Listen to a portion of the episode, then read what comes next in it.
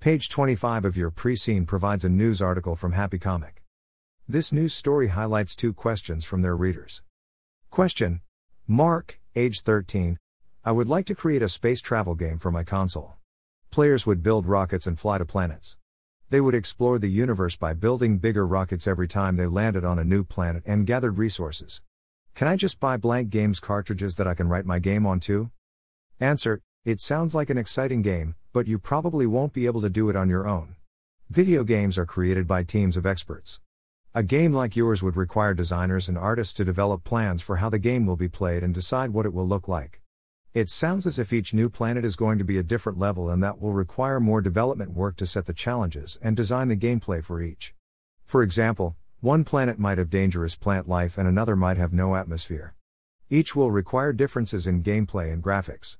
Finally, the game will have to be turned into computer code by a team of programmers. Some of the most popular games require hundreds of programmers to create all of the software code. Next time you play a game on your console, just look at the amount of detail that had to be programmed into it. For example, the sky must look brighter if your character turns towards the sun and darker if he turns away from it. Companies need teams of designers and hundreds of programmers because every single detail must be thought of and programmed. Why don't you email your idea to one of the big development companies? They are always keen to hear from fans and they do sometimes turn their ideas into new games. Question Maria, age 12. I was playing Swerver Squirrel last night and was amazed that all the trees in the forest were different. Did the game's developers have to draw every single tree? Answer Game developers have software tools called algorithms that save them a huge amount of time and effort when they are creating game elements. For example, each major company will have its own software tools for creating specific things like trees, grass, water, and so on. The development team can, for example, create a sea view and can specify whether the water is calm or stormy. Algorithms can be used in lots of less obvious ways.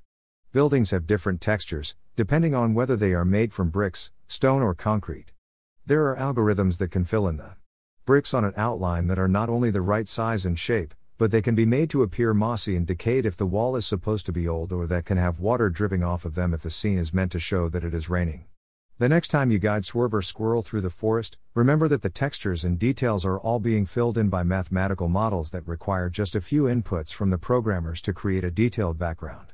That frees the programmers to concentrate on the specific issues required for gameplay, such as drawing controllable characters.